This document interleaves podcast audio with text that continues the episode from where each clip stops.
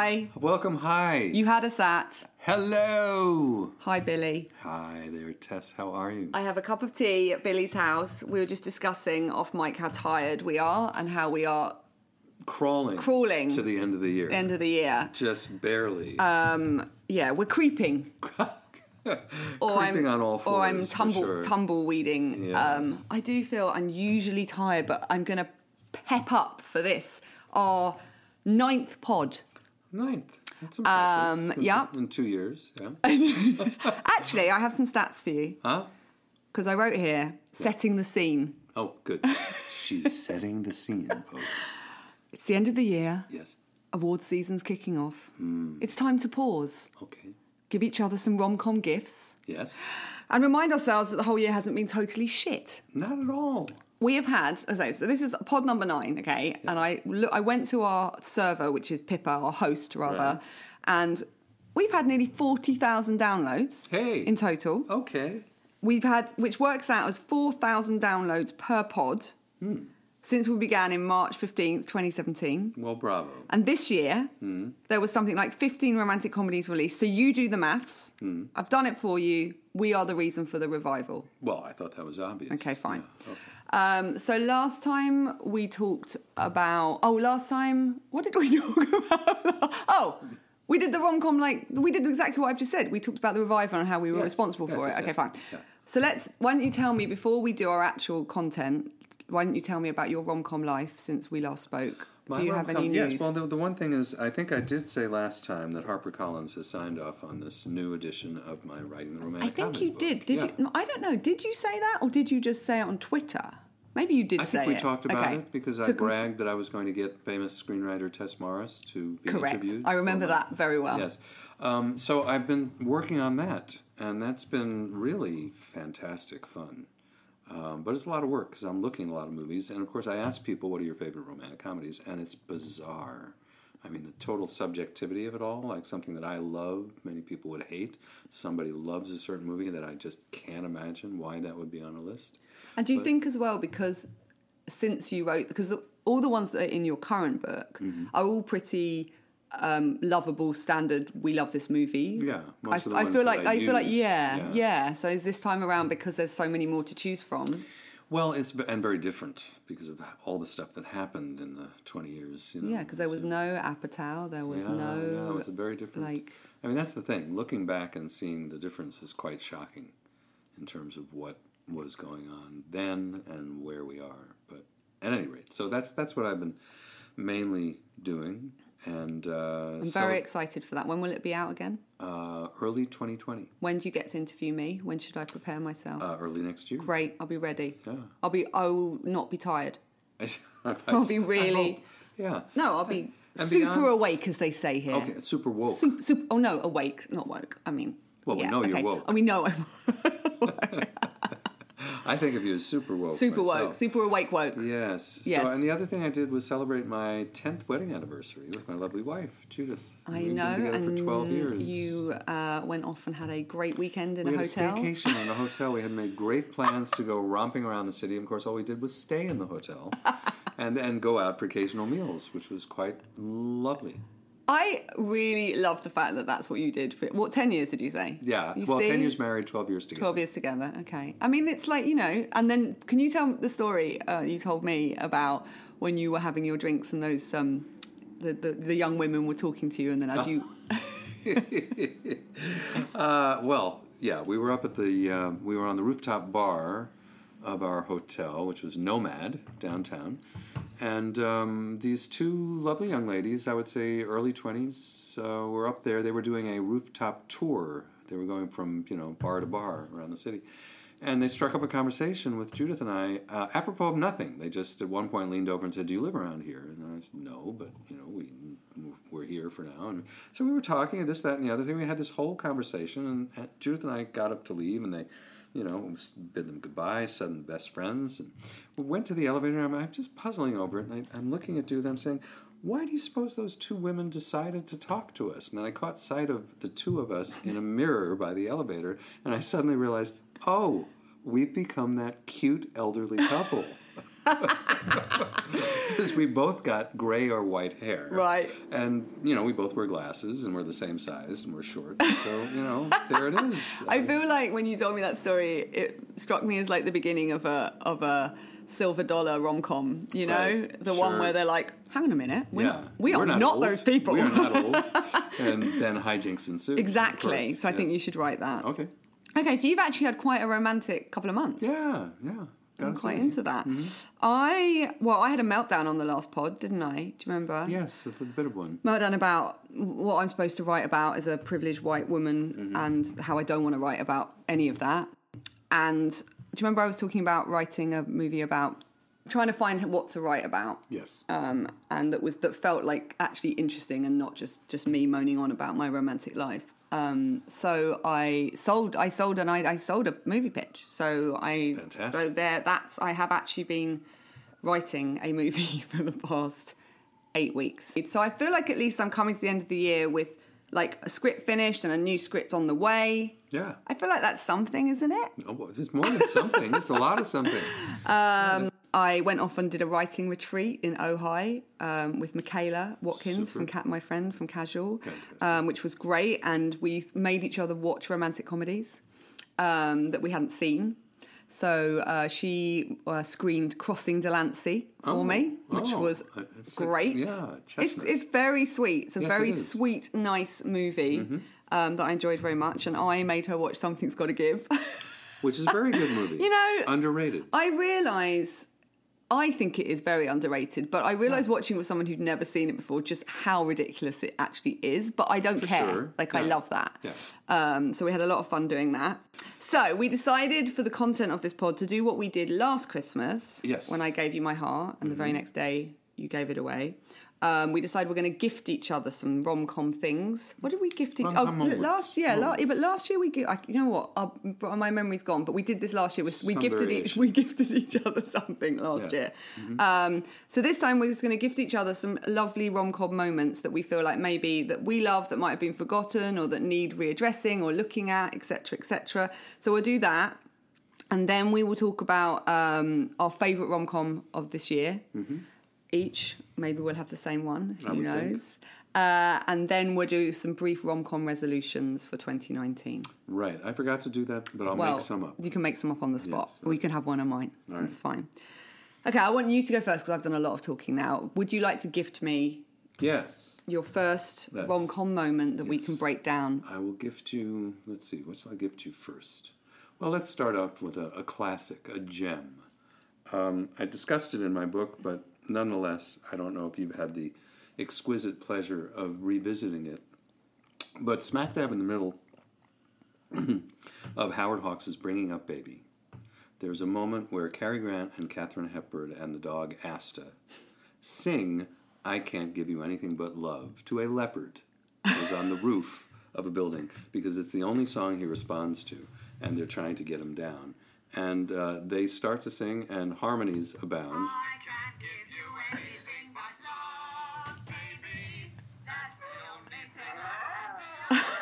I don't think we can legally play this, so I have to talk over it. Can we do Well- 30 seconds? So the thing is, the dog starts in with them, and the leopard. So they're all singing together. Look at that doggy. and it's the cutest dog, and they are the sweetest. And it's always been one of my favorite moments in any romantic comedy ever because it's not plot, mm-hmm. it's not character, it's not. It's just sheer joy. You know, it's some lunatic, silly idea that the screenwriters had, and yet you see it on the screen, and every time I see it, I just it just fills me. It's like helium. I just go, oh God, it's good to be alive. Where does it come in the movie? Somewhere in the middle. Right, right. it's so it's a kind act. of like little beat because you know what? I haven't seen Bringing Up Baby for oh, no, no, I've seen it. Don't panic, Billy's face. but I probably haven't seen it for maybe Yeah. a good 10 years or so. Mm-hmm. I should probably re-watch it. Is Bring Up the Baby the one where the cute meat, she has her dress stuck in the back of her... That's not the cute meat, but that scene is in there. Yes, with the yeah, dress. yeah, And stuck then in her he rips underwear. The dress. Yeah, Yes, yes. and or rather, she does because she's pulling away from him. Then she's Well, first he tears his coat and says, "Oh, you've torn your coat." Right. Uh, and, and yes, so that sequence is in there, but the cute meet is actually on a golf course. Yes, of course. She Yeah, yeah. gets his ball and pretends Yeah. that thinks that it's hers, and you know, So this scene is more like them. It's it's they're I- hunting the, the baby. They're trying to find the leopard, and so it's just a sort of a moment within a larger, you know, sequence of. You know, So it does have a plot based. Yeah, it has a plot based idea in that they're trying to get the leopard down from the roof, and he loves that song, The Leopard. I think it's always interesting, isn't it, though, for people like who want to like when you think about those scenes in movies and how they. You know, it seems like a throwaway moment, doesn't it? It seems like, oh, we're just going to get them to sing a song or whatever. But it's really figuring out how they earned your emotions in that scene. You know what I mean? Well, and if you really want to get, you know, analytical about it, it's a moment of bonding for the two of them who've been sort of adversarial, and you know, there's there's that. So yeah. So they are they are yeah, yeah. united in their the movie would definitely lose something if it wasn't there. Well, I like that, and it's actually making me want to go back and revisit that movie because I actually not that it's. I mean, it's a rom com of sorts, but it's a lot more dramatic. I recently rewatched um, The African Queen, which is. I mean, I, I wouldn't. It's technically. It's I mean, a drama. It's, a drama. Yeah. yeah, But it reminded me just how much I love Katharine Hepburn. Oh, God, full yeah. stop. Anyway, um, and just that she plays those women in such a. She's so committed to not being a any particular type of woman other than herself, which Yeah. I think is like amazing. Okay, so bring up baby. My first gift to you uh, is actually the Tootsie setup. Because I, I basically decided that I needed to. I was having a bit of a meltdown about another another meltdown about writing, and I thought, oh, I need to read some really really good first fifteen pages of Right. screenplays. Mm-hmm. So I thought, right, pick my favourite ones. So I thought, right, I'm going to find the, a draft of Tootsie online and read it, mm-hmm. and then obviously inevitably I end up like reading the entire script. But actually, the draft that I found online, it's really interesting. It's a really good thing to do as a writer, I think, because sometimes you sort of, when you actually read it, there are lots of things that are not in the final version. Sure. There are, it's very overwritten at points. It's you know, so it's not like you read it and go, oh my god, it's the perfect. I mean, it is the perfect screenplay, but at the But, same time, yeah, yeah. there's a lot of stuff that got cut and got less.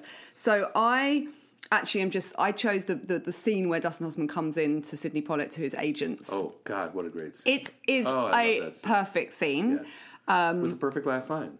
Oh yeah, no one, nobody will hire, hire you. so the scene, if I mean everyone should have seen it, but the scene is Dustin Hoffman bowling into his agent's uh, office, basically because he hasn't got any work, and he's des- he's like, get, "Get me a job." My favourite line in it is actually when he says, "Hang on, I'm I'm talking to the coast," and he says, "New York is a coast too."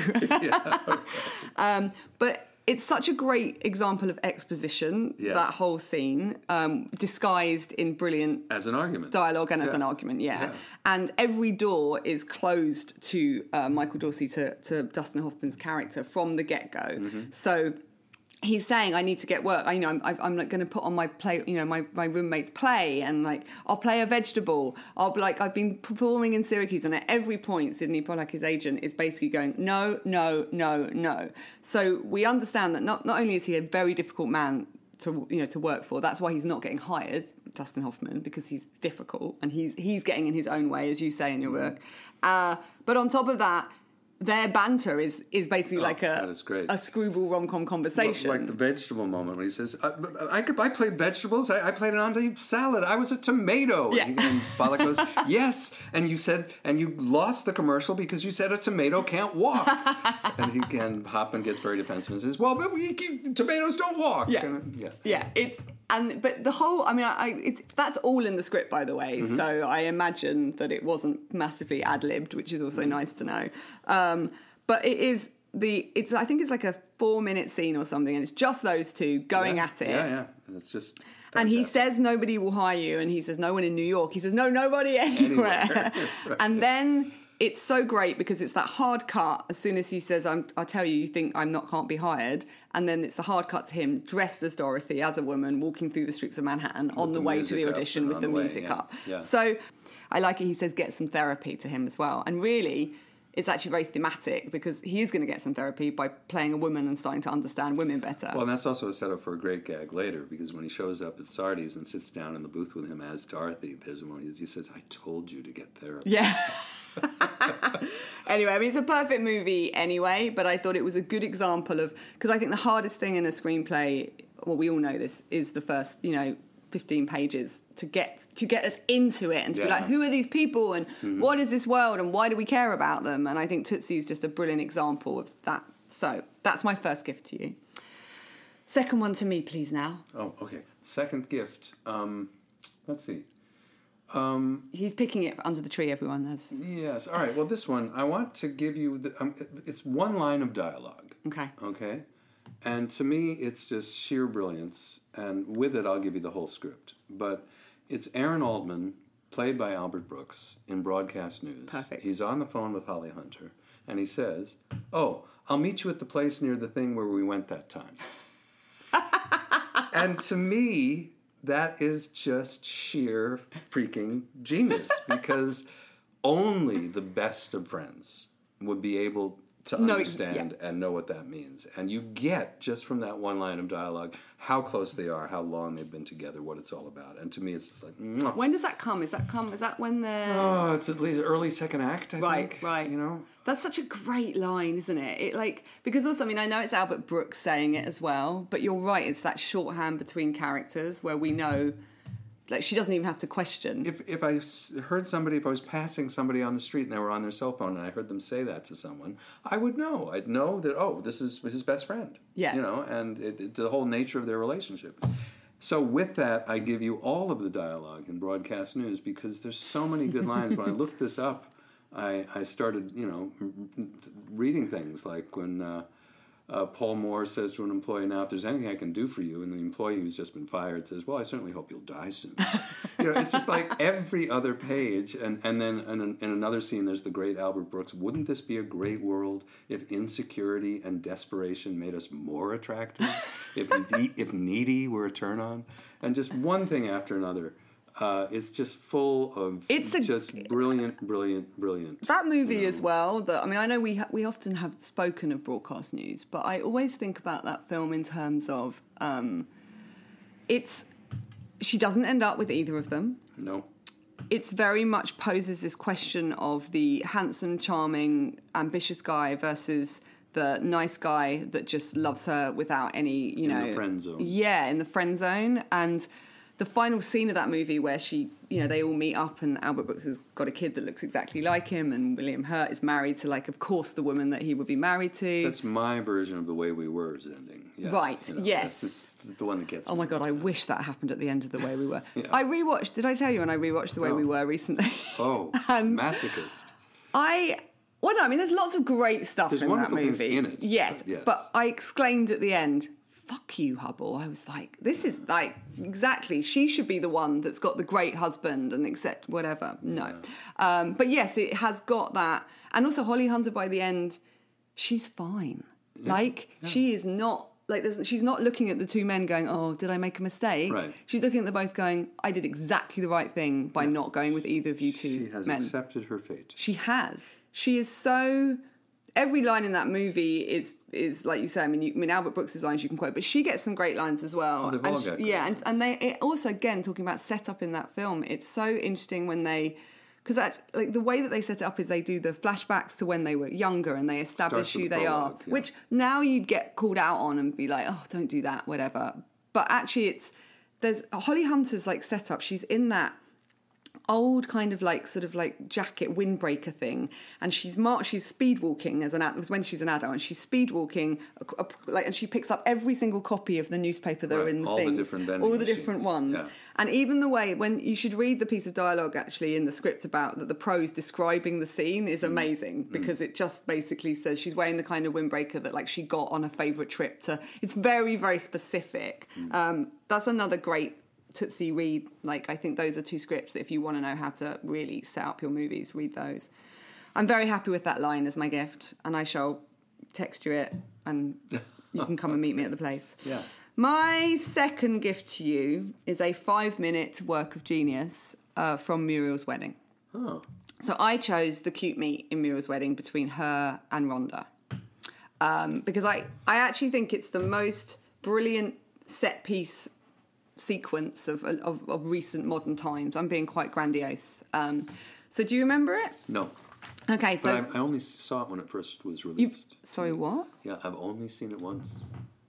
I Tess is going into some state of shock here. I mean, I've seen Muriel's Wedding maybe 20 times. Yeah, well- Wow. I'm ready to see it again. Okay, well, I'm just going to remind you. You what? Yeah, see it immediately. Like, Well, yeah. Billy. Yeah. That's weird. You, I'm just going to pretend you. I'm going to pretend you've watched it many times with me. But um, so she has gone off to Hibiscus Island, Muriel, on the holiday she wasn't invited to. Mm-hmm. So she's there at this very in this very fancy, you know, buffet kind of thing. And she's alone, and all of the friends that are mean to her are sat across the other side of the room doing their thing and she bumps into Rhonda, who was an old schoolmate who went to school with her, and it it changes everything for Muriel. It changes meeting Rhonda changes Muriel's entire life, um, and that's why it is one hundred percent romantic comedy between them. Um, and Rhonda says to her in that moment, "Oh my God, how are you?" and all this sort of stuff. And then she says, "Oh my God, are you uh, are you, still friends with those basically those bitches from school?" And God, I would love to see them again because I have so much I'd want to say to them. And Muriel says, "I do see them again. They're, they're sitting over there." and then there's this hard cut to the next. This all happens in this is all four minutes, by the way. There's a hard cut and they go back they're by the swimming pool and Rhonda goes over and says hello to them and the mean girls sort of invite her into their group and Rhonda turns around and basically tells them the truth about one of the girls having an affair with the other one's husband. And there's this amazing cut to where the girl's got a black eye and Muriel and Rhonda are then doing their Waterloo ABBA routine. Mm. And it all descends into them dancing doing their crazy like ABBA stuff and then the two people the two girls mean girls having a massive physical fight at the end of the scene. Now all of that happens in I think it's four minutes and 37 seconds.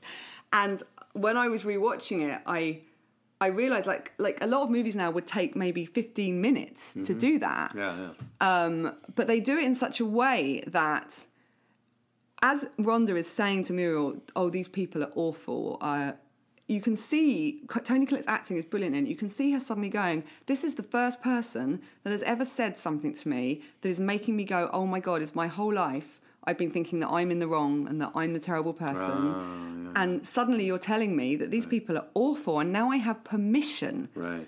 and it's such a brilliant romantic friendship kind of moment mm-hmm. because she doesn't even say anything. She's just sort of mm-hmm. listening to her go. Mm-hmm. And she's so, Rachel Griffith, who plays Rhonda, is so full of energy and dynamic kind of like control in the whole movie. And then from then onwards, it's about their friendship. You know, Rhonda is the one that drives her to do everything and they end up together at the end, you know, as yeah. friends. So, um, so Well, yes. well, thank you so much because that, that really is a gift because now I will go and watch that film again. It, I mean, the fact that you've seen it once is so concerning to me.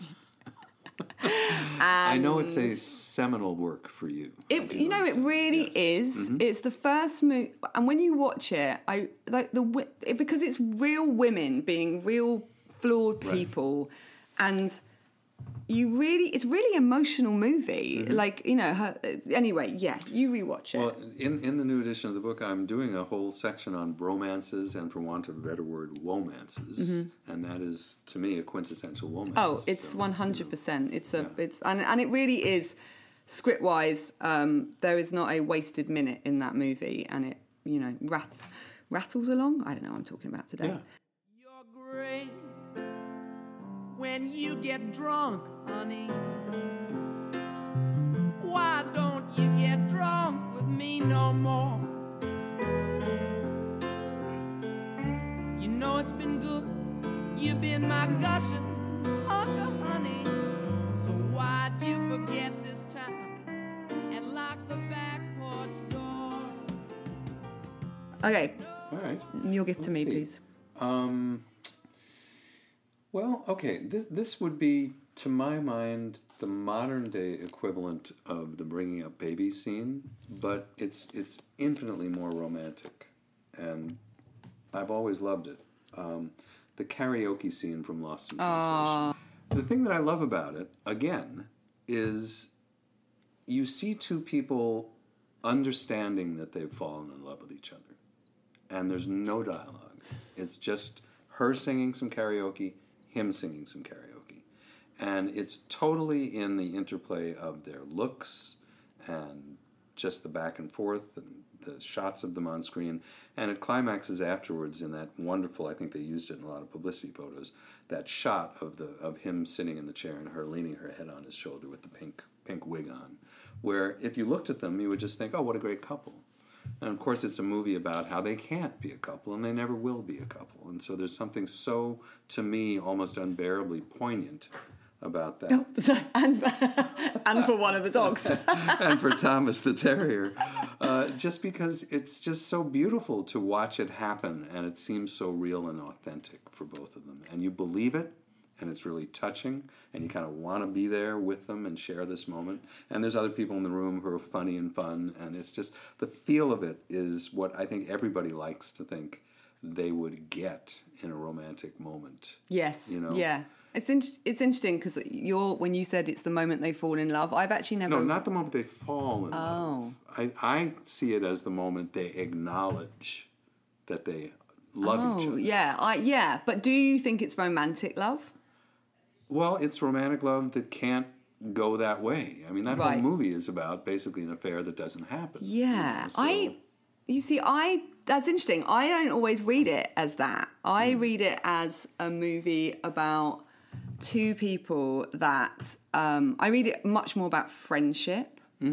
that too. I like. I remember the first time I saw it being so concerned in that moment where they go back to the hotel room and, on, and they're on the bed, and all I could think was, "Oh my god, please nothing happen. Please, this will ruin the whole movie for me Right. if anything physical happens Right. between them." What, what does happen is he puts his hand on her foot, He does, and that's huge. you see, but that feels fatherly and paternal to yeah, me. yeah, Like I, yeah. No, especially because the conversation he he is being paternal. Yeah. He's telling her that she's not as bad as she thinks she is. Yeah. Every time I watch that movie, I essentially have a different reaction to it. I Mm-hmm. think I've said this before. The first time I felt like I, I mean, I've seen it many times now, but initially I felt I really like recognized and responded to her. More recently, I feel like I've recognized and responded to him. Mm-hmm. Um, and just, yeah, there's definitely like a side to that movie that I think is endlessly, you can analyze it like yeah, it's endlessly. very very open ended. Yeah. and, and for me, it's similar to Muriel's wedding is to you. Meaning, I could live in that movie. Yes. I mean, I've seen it. I can't even count how many times. And to me, it's just it's perfect. Yeah, and I the don't- world of it is just exquisite. I yeah, with I think as well with Lost in Translation, probably the reason that we I, well, I don't know about you, but I definitely respond to it because it feels a bit like it's not the right comparison to make because something's got to give is such a different movie, but you can tell they're so personal to the women who wrote those movies. Mm-hmm. You know, Sofia Coppola, mm-hmm. we all know since that really, really was her existence and Yeah. her life, and Yeah, it's yeah. the same with Something's Got to Give that Diane Keaton is essentially playing Nancy Meyers in that movie, and mm-hmm.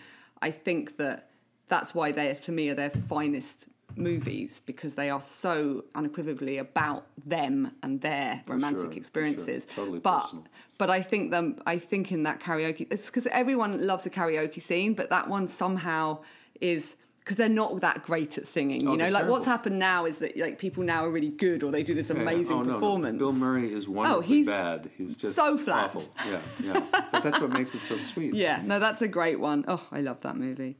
Um, By the way, some student, some cinema studies grad student should do a dissertation on Lost in Translation and her yes. in terms of the conversation. Well, they're, of yeah, we, I think we said yeah, they're definitely a rebuttal to each other. Yeah. Okay, so my third gift to you, just get it out from under the tree, is actually this one is it's for you, but it's also for Laura Barton, my very dear Okay. friend who you know and I'm have met. happy to share with Laura. Yes, um, this one is uh, Baby Boom, uh, Ah. and it is the as we call it the fridge kiss. Oh Theme. yes.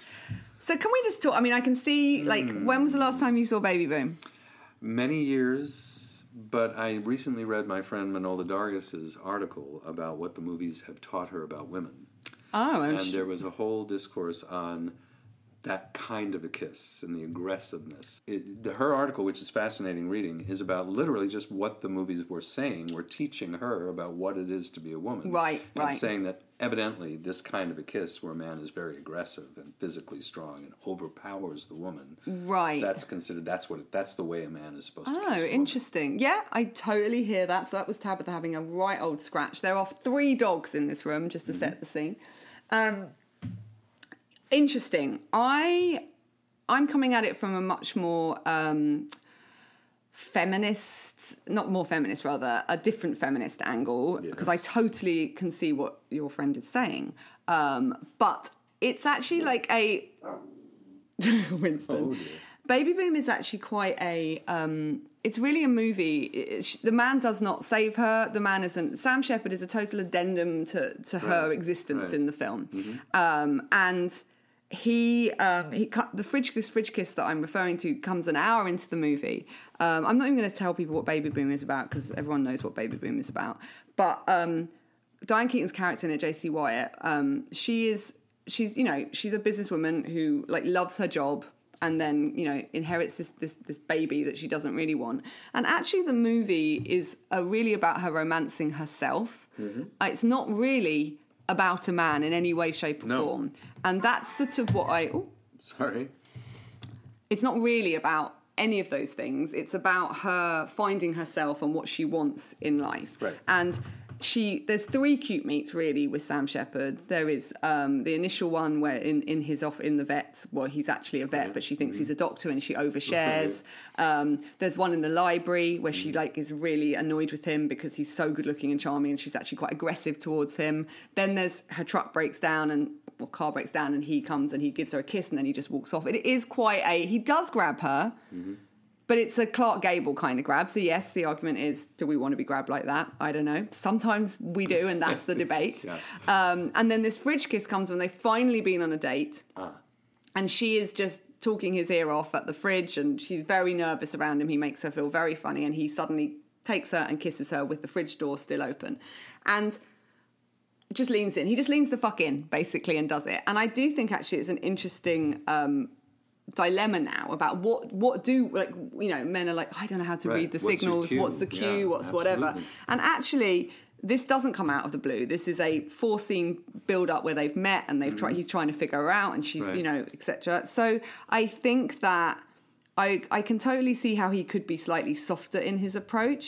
um, but he's also Sam Shepard Mm-hmm. um, in an in an eighties movie where he's trying to do He's his thing. man he really was a manly man, and arguably a very difficult. And have you, have you read Two Prospectors? Which is his his letters with his best friend over the Oh, course yeah, of like twenty. And it's a brilliant book, but you are like fucking hell. You were a difficult. You're Mm-hmm. a difficult man. Um, so I, but I love it as a kind of encapsulation of here is this woman who's just trying to do her thing, and she's she ends up being able to do her thing. Ultimately, she ends up, but and this guy who really just likes her. There is no issues. He's not trying to mansplain anything. Right. He's not trying to say to her why you why did you move to Vermont to make applesauce? You're crazy. Mm-hmm. He's basically from the moment he sees her, he's like, "You're great. You're my person. I'm just going to wait for you to realize that." And I think there's something weirdly in the 80s quite refreshing about that. Yeah, She's yeah. not looking for anything other than you know um, what she actually already is on her way to getting.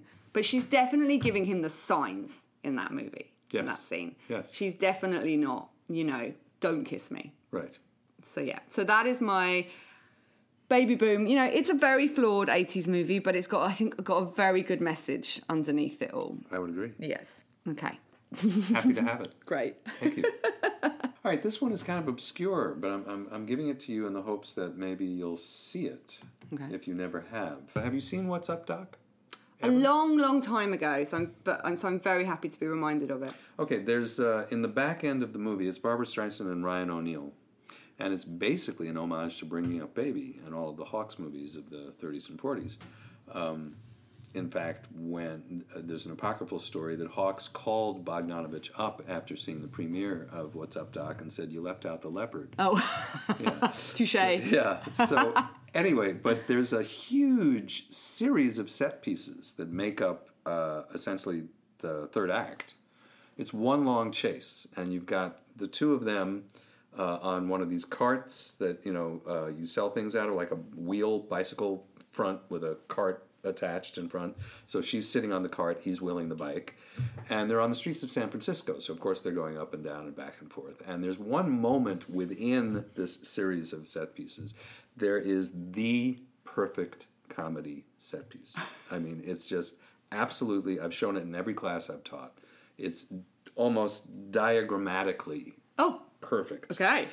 because the setup is you see these guys uh, setting up a big plate glass window, and they're all these workmen are carrying this plate glass window across the street, and there's a ladder with a banner on it across the street, and uh, very complicated to explain the whole scene, but these workmen go through the scene terrified that all these cars that are chasing Ryan O'Neal and Barbra Streisand are going to break their glass. Right. Right. So there's this beautiful choreography of not one, not two, but three cars that are chasing them, and lots of incidental jokes that happen along the way. So the whole set piece builds. It gets funnier and funnier and funnier until finally, at the very end of the scene, uh, the, the workmen are standing to the side of the street holding the glass. There's one workman on the ladder. He's had cars going beneath and on around him, and he's you think he's going to fall. You know, all things are going to happen. Finally, a car goes through the ladder. He loses his balance. He grabs the banner, and of course, it comes off.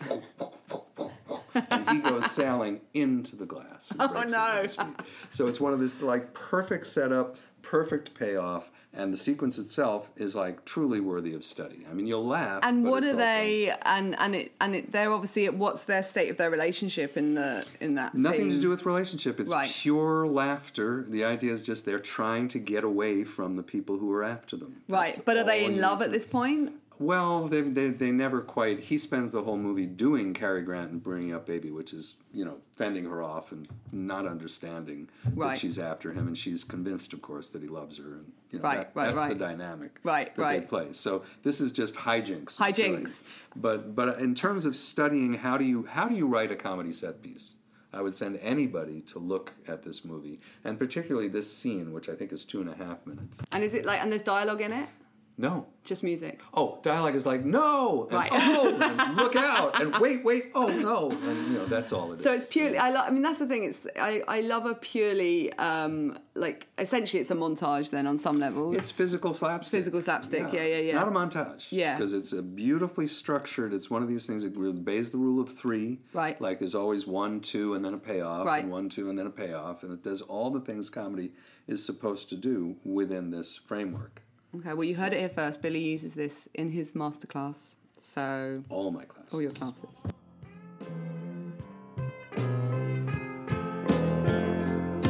You're great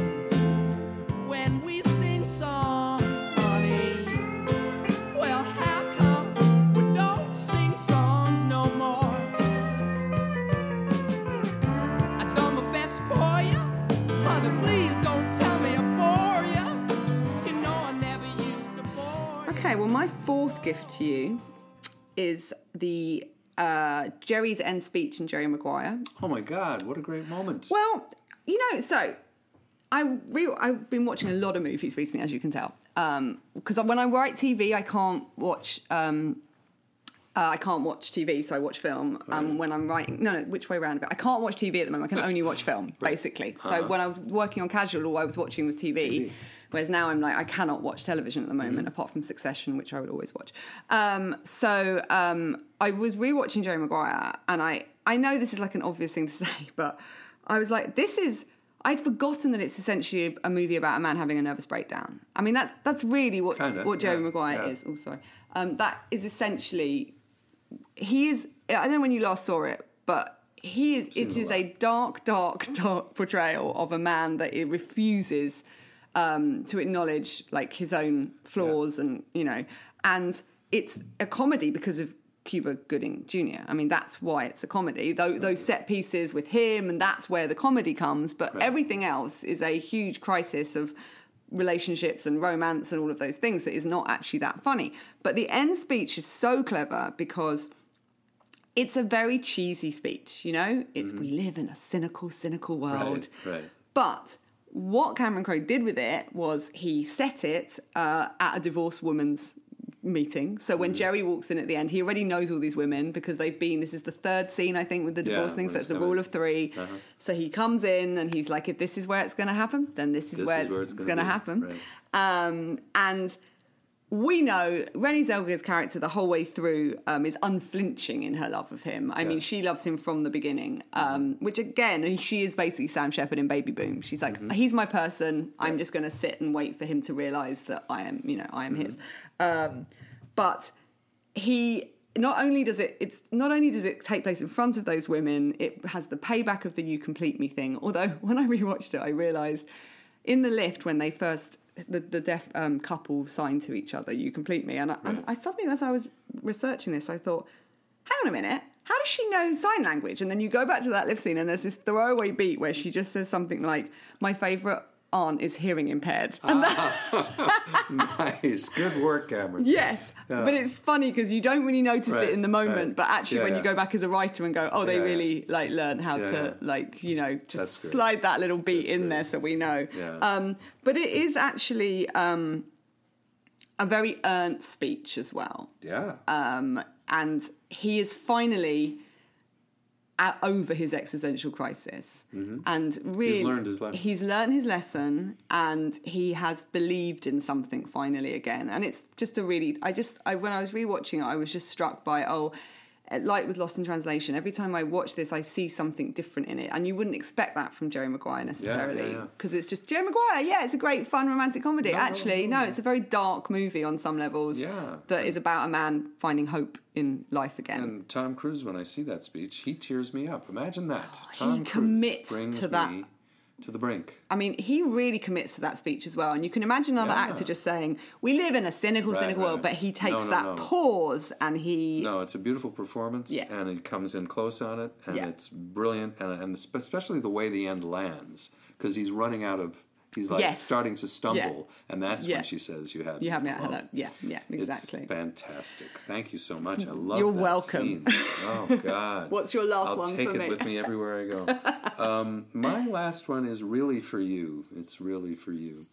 And this is the diner scene from Silver Linings Playbook. Ah, but specifically, this one moment within it. so that I- is just Tabitha having a massive scratch. yeah. This is when Bradley Cooper has had the unmitigated gall to claim in his arrogance that she is worse off than he. Right. And she can't believe it. And Right. she you'll see here and, and we're just going to play a little bit of it so don't worry about copyright but she oh got to get the right clip up she actually rises out of her seat in her amazed hostility here and she's got the great line about crazy that look in Yeah, her eyes yeah, yeah. Yeah. And then she's and that like, gesture there is yeah, for you, yeah. Tess Morris. Thank you. And then this. yeah, she sweeps aggression. everything off the table. I know, off the floor. I know. It's really deeply satisfying. But her rising up like some kind of demented demon with her hands at her face and her eyes wide. I don't know, should I because take- I'm crazy. Should I take this as a compliment? Yes, because to me, I want you to see sisterhood as powerful. This to me is an avatar for you in 2018. I, I, I saw that. I thought about the clip. I said, "My God, this is really Tess needs to know that the rage is beautiful. Yeah, you yeah. Know? The rage is fucking gorgeous. I love I love that scene anyway because I think that her she doesn't even really want to be there, but but but she's like, fine, I'll go on. You know, Right. like they're both they're both. I mean, he more Well, so. she's interested in him. She's interested in him, but he's but she's definitely. um you know, she's going at it in a diff- from a different angle to him, where he's like, Sure. "I, you know, my ex-wife, so I want to get to For you." him, it's totally transactional. Yes, That's all he cares yes. about. Um, but and then he orders cornflakes with milk, or so he has like like, they're, they're meant to Yeah, go out to he dinner. has cornflakes and thinks that's fine. And she has she's a tea. got tea, and he thinks that's odd. Yeah, yeah, exactly. Um, but no, I think her reaction, I think the turn of that scene when she suddenly realizes that he thinks he's better than her is her reaction is fantastic. Oh, you, oh, oh, yeah. Well, I'm very happy to always receive a silver lining. that movie, you know how much I love it. Or, Yeah, I mean, yeah. yeah. In fact, I'm gonna. That's gonna be my Christmas treat to myself. I'm gonna rewatch that. Ah, Um, my final one is from is the final scene from The Graduate. oh, Um, so I yeah, so I picked I picked this because um, I turned on the TV the other day and Rumor Has It was on. Have you ever seen Rumor Has Yes, It? I yes, have. yeah. Okay, Rumor Has It is not a great movie. Let's No, just say it's that. I love Jennifer Aniston. I love Kevin Costner. But it's the setup for rumor have it. Rumor has it is that Jennifer Aniston realizes she's always felt uh, like a black sheep of her family, um, and then she finds out that her family were actually the basis for the for the for the movie for the book, The Graduate. Um, so she seeks out the author because she thinks that he might be her real father. Um, subsequently, it's not her real father, and she ends up having an affair with him. I mean, it's and so very ba- dicey, It's very very dicey. Anyway. It reminded me of how good The Graduate oh is God, yes. um, and how many people forget it's a romantic comedy. yeah. Um, but the final scene, what I really love about it is the fact that it's it's really the template for the run to the church, the run. You know, a, it's a fantastic rom com run for a start. You know, he shows up, and I mean, I I- don't know how many that came before. I know there were obviously lots of Sure, runs, but it feels like a very oh, pivotal. Oh, yeah. You know, like moment. Totally. What in- could be what could be more on the nose than running to the church? Exactly. And then not stopping the wedding. He's there too late. No, no, he wedding. stops it. No, they've already said I do. Oh, have they? Yes. Oh, I just. Oh, really? Yeah. Oh, okay. Well, anyway, either way, he gets. He, Well, that's she, and Anne she runs Bancroft out. turns angrily, like you're too late. Oh, yeah. when I No, that- rewatched it, I didn't see Yeah, that. yeah, okay, yeah. either way, she he's she runs out and runs away. I mean, I feel like they're going to get it annulled. It's fine. Um, but what I what I like is that it conventionally it's a, it's it is just the run to the church, but it's directed. Mike Nichols does that thing that is like it's almost it's directed basically like a horror movie. You Mm-hmm. Yeah, know, yeah, yeah. these hard cuts and these Right. lip turns and, And like this kind of swinging that swinging that around, exactly. Um, but what is so wonderful about it is that we have all of that, and they get on that bus, and then it's that last end hold on them when they both start to go, "What have what, have we, done?" Yeah. And it made me think it's of you in, in terms of um, how we always talk about. But this is it's the end where you're like, we've been through all of this, Right. the whole courtship, Right. And now. and now what? and now what? but the hold on it is so poignant.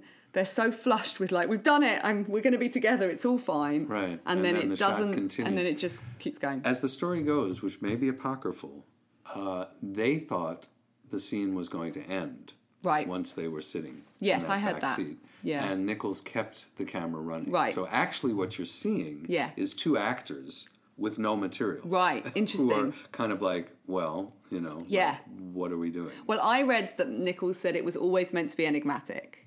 So Well, I maybe. think, I think that's how he got the enigmatic stuff. Right. By simply letting it, yeah. letting it play. Yeah. Well, that is my final one for you. Oh, it's a great ending. It's and a great end. Um, and I, this, I, I read a thing that said, what, it's what happens when everything has worked out and you find out that you're just a couple of people sitting on a bus wondering who the hell you and the person beside you are.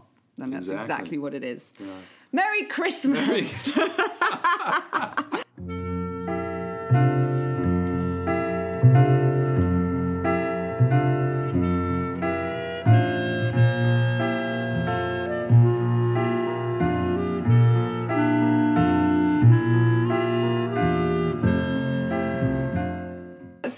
anyway, let's. um There's our gifts. We've done our Yes, gifts. So much, so much to unwrap and to read. Well, I feel like we covered wonderful. actually some good like movies we hadn't necessarily thought about for a while, Mm-hmm. um, and just you know, I think it's um, important always to remind people of the ones that they've kind of forgotten about um, that are romantic. You know, my my total bugbear. It's a romantic comedy, The Graduate. Like, Yes. forget it is. So, would you like to now tell me or present me with your rom com of 2018, your favourite romantic comedy of 2018? It's a three-way tie. Oh, okay. I said one, Billy. Yeah, I know, but I, I was thinking about it, and I realized I didn't want to say one is the best because these three movies to me signify the three trends that 2018 was all about. Okay. and they're each in a way the best of their bunch, I think.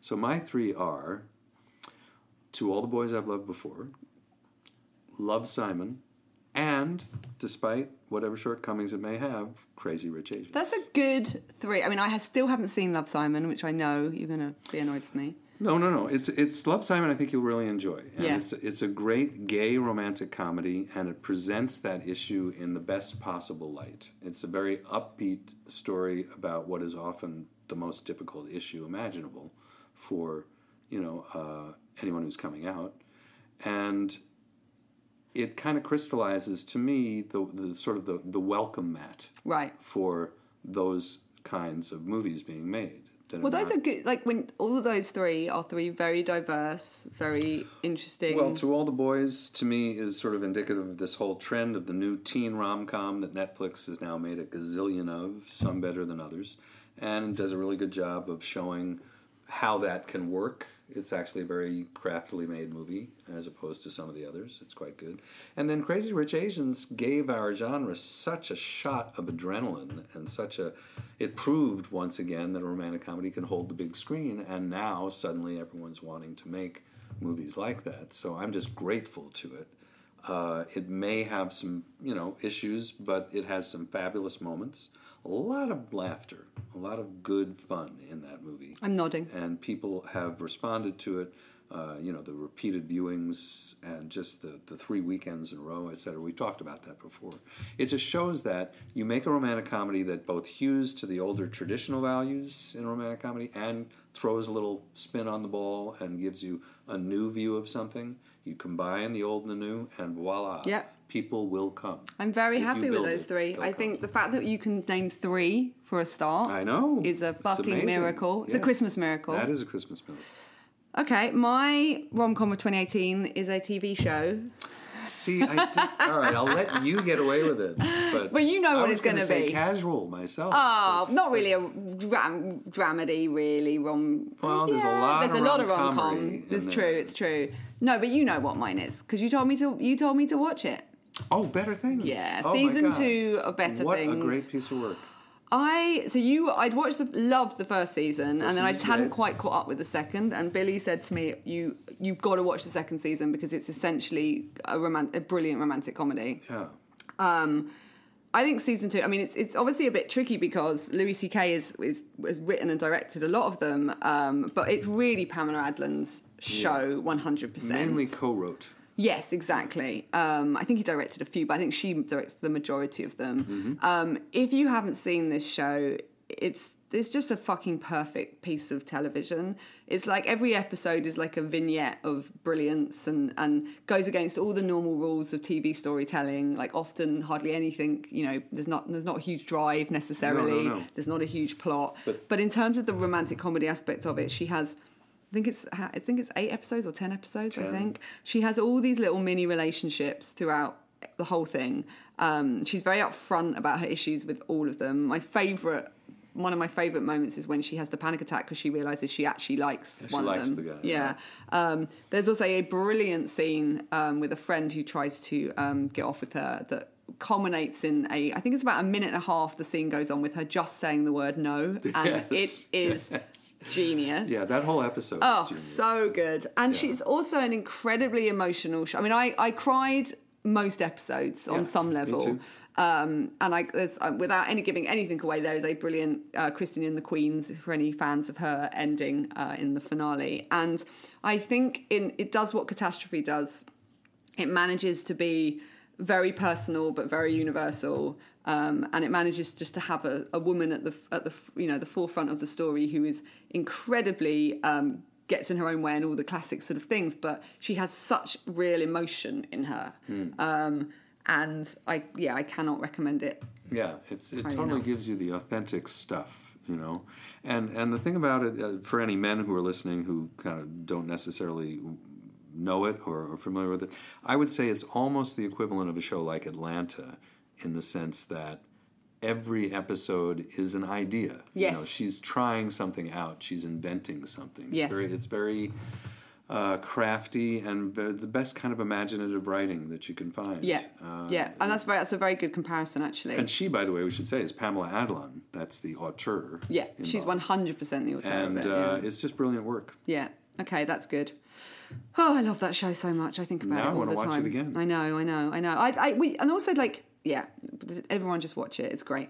Um, okay, so finally, you said you haven't made any rom com resolutions. you Um, better go um, first then. I mean, I don't. To be honest, I don't really have a ton. My big thing, and actually, it's interesting in line of what we've just spent the last like whatever talking about, is that I've I wrote down like romance in general needs to feature heavily in my writing and my life.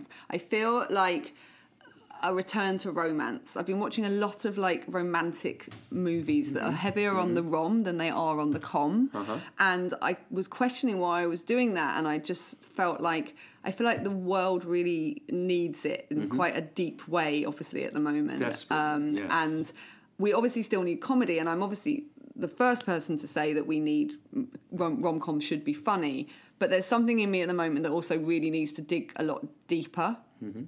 Um, so that's going to be my mission. And to date younger men, that's just another random one you don't need to know about. Yes. Um, I'm not going to share that. but I do. My, my resolution actually comes off of yours. Okay, great. You've thought of one. Okay, Well, yeah, great. because and then this is true. This is something I've been thinking about a lot, which is uh, um, I've re I've reinvigorated my blog um, because I want to be able to just like write about things. And when I did that, I realized that what I want to dedicate myself to in the next year is expanding my definition of what is romantic. What is romantic? Right. Yeah, yeah, because yeah. we tend to kind of cubbyhole it into a sort of a hallmark card like oh it's that certain kind of a kiss under the mistletoe or oh it's that moment where they have the you know we can all line up and recite all the cliches of what what we are told is romantic I think that's a really good point. But I think it's time to really expand the definition of romantic. You can have a romantic moment with a friend. You Yep. can have a romantic moment with a work of art. You can have a romantic moment just being outside in the glorious world of nature. I mean, it doesn't necessarily have to be specifically an intimate moment between a man and a woman that's leading to sex or something else. Yeah, I mean, I think that's also like I was. I realised this script that I was finishing over the summer that I've been working on for you know four years of my life is is definitely very screwball and and and not as it's way more heavier on the com than it is on on the rom. And then this new one that I'm writing. I suddenly I was like, oh, I'm in a different space in my life now. I'm 41. I'm starting to think, right, what exactly that question? Like, what is romance? Like, that's really why I put Baby Boom in because she does romance herself. She does some. She packs up and goes and lives her dream in Vermont and makes apple sauce and gets the man anyway out of it or the woman or whatever. I mean, that's the other thing in the whole heterosexual world of things at the moment. Like you're saying, like I feel like romance is coming in lots of different forms these days for Yeah. lots of different people. Um, and we all find different things romantic. I mean, Yes. at the end of the day, the one thing that someone finds romantic it can be the absolute opposite for someone else. And it's very much about being present in the moment, right? And it's about enjoying moments to their fullest. Uh, and I think that sometimes romance is, again, thought of as almost a means to an end. You know, like they fall in love, that's romantic. And then later they're married and they're trying to rekindle their romance. Those are the cliches. Yeah. But I think it's more what are we in this world on a daily basis encountering that brings out our souls and and speaks to the deepest parts of us and makes us uh, get intimately involved with each other and the world. That to me is the well it's connection romance. isn't it it's like this Yeah. is the thing is that i and of the movies that we are talking about and the thing and the tv shows they are the things that are really making us feel things because i think prior to uh, individual one as i as we're now calling him Yes. you know there was a definite sense that rom-coms could just be about you know like problems that aren't really that relevant now you know what i mean? and um and i think now we are looking for more from what we're watching um that's why the big sick worked so well. I think probably would work even better if it came out this year you know on some levels. Um and i think that I really want to up my craft in that respect of of because I definitely can you know I veer on the screwball side. I write you know like comedy essentially that has romance in it um, and the new one I'm doing and actually I was gonna tell you a great quote that um, so I'm working as you know with Scott Frank at the moment who is you know we all revere and um, me especially obviously because I always I was one that told him that Out of Sight was a romantic comedy so always made I'm me feel still good getting over the fact that he didn't he didn't realize realize, that. yeah. That's so but to he emailed. I was having a having another meltdown. like Yeah. quite a few. No, I, I, I emailed him and um, was sort of talking him through some stuff, and he, I think he could tell I was sort of slightly un- unraveling, Unbalanced. And he sent me this line back that I thought was just so great. Um, and he said, "It's supposed to be terrible until it's not." We keep digging and digging, and then one day, out of nowhere, we realise either we just needed to dig a bit deeper or we need to dig another hole over there. ah, And that's really great. I just read that and thought it's such a romantic thing to say about writing, anyway. yeah. And it's such a romantic way to view it. Yeah. and I suddenly thought, yeah, okay, I get it. I'm digging, and that's again like in line with what we're talking about of Mm-hmm. just trying to now say to ourselves, how can we inject into the world? Because we're in charge. You know, it's our job to make people feel better about their lives. Um, I mean, you know, it's no, we're not asking a lot of ourselves, really, are we? no, not much. Anyway, great. So more romance. More A romance. fine romance. And more kinds of romance. More kinds of romance. You know the most romantic thing that happened to me in the last few months? Tell us. um, is that I got a cactus spine stuck in my in my foot, and I lived with it for a week because I didn't. I was like, I don't know what it is, it just hurts. I don't know what it is. And eventually, I went to the foot doctor. Yeah. Um, and he said, "Oh yeah, it's really glad you came because this is this could have gone either way. I need to like make an incision and take this." out. I was like, "What?" Hang on a minute! I just came here to get it checked out. So before I know it, I'm on a surgery. You know, I'm in surgery essentially, having this cactus spine removed from my foot. And he gave me this massive shoe boot to wear home. And I texted my best friend and I said, said what was happening, and she said, "Where are you? I'm coming." And it was just she turned up ten minutes later, got an Uber, drove my car home for me, and I was like, Isn't that romantic? "Isn't that romantic?" That's my point. Yes, exactly. Yes, that's fantastic. So yeah, so more of that, please. Yeah. Well, um, it's been a great year of doing maybe only five pods or something, but we'll do better next year. That's our actual resolution to yes, do more to next do more year. pods because there's going to be more. I think more romantic comedy. The studios are now waking up to the fact that you can make them on the big screen again. I know. Something to look forward to. well, this was pod nine of You Had Us At. You had us at hello. Hello. Have a happy everything and a happy new year. See you in 2019.